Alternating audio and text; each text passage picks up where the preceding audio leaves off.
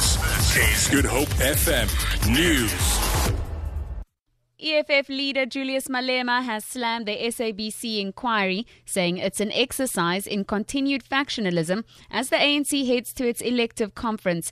Parliament began an inquiry last year into the SABC, and a report is expected to be released next month. Malema says it's the norm every time when the party needs to elect a new leader. And then we have a, a committee there in Parliament which is pretending to be doing some work. You know what's happening there? That work is not genuine. It's factional battles towards the conference of the ANC. We are participating because we love this country. But a group which is a Ramaphosa group actually. The Ramaphosa group is the one that is pursuing the SABC program. Because the Zuma group controls the SABC and they are not getting the uh, the coverage they want for Ramaphosa. The Western Cape Department of Agriculture says they will release a comprehensive report on their interventions after a visit to the Olifants River Valley in the West Coast District Municipality, where a major canal broke last week. The canal system supplies water from the Clanwilliam and Bulshoek dams to 680 farms and 45,000 residents in nine towns. The break in the canal wall has been temporarily repaired with steel plates. Provincial Minister of Agriculture Alan Winde says this will be replaced with a concrete concrete lining later this year.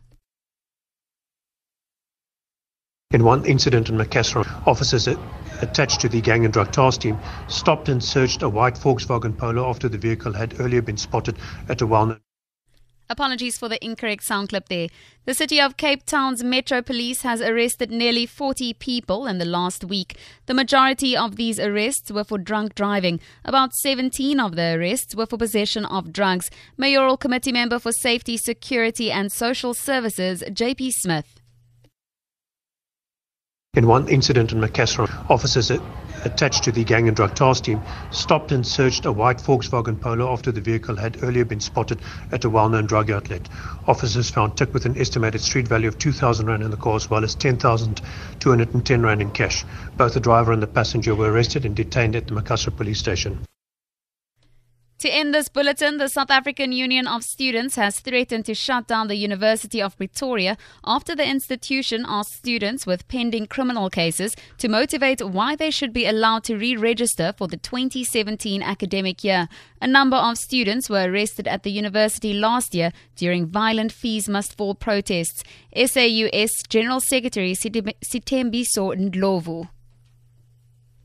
We're speaking roughly about 36 students that are supposed to write these letters, and I think we're all in uh, agreement that these students have refused to write these letters and are want to register forcefully without writing any letter. Why must we write letters? Just because we are, those students are leading a, a struggle. Now they must be subjected to write letters. You, don't, you can't just write a letter requesting why you must register. If you're a student of that university and you have taught all your subjects and you are not academically excluded and you are not financially excluded, you must be allowed to continue the studies. We will definitely shut it down that university. We will show them that the voice of the students will always be the reigning voice in all institutions of higher learning.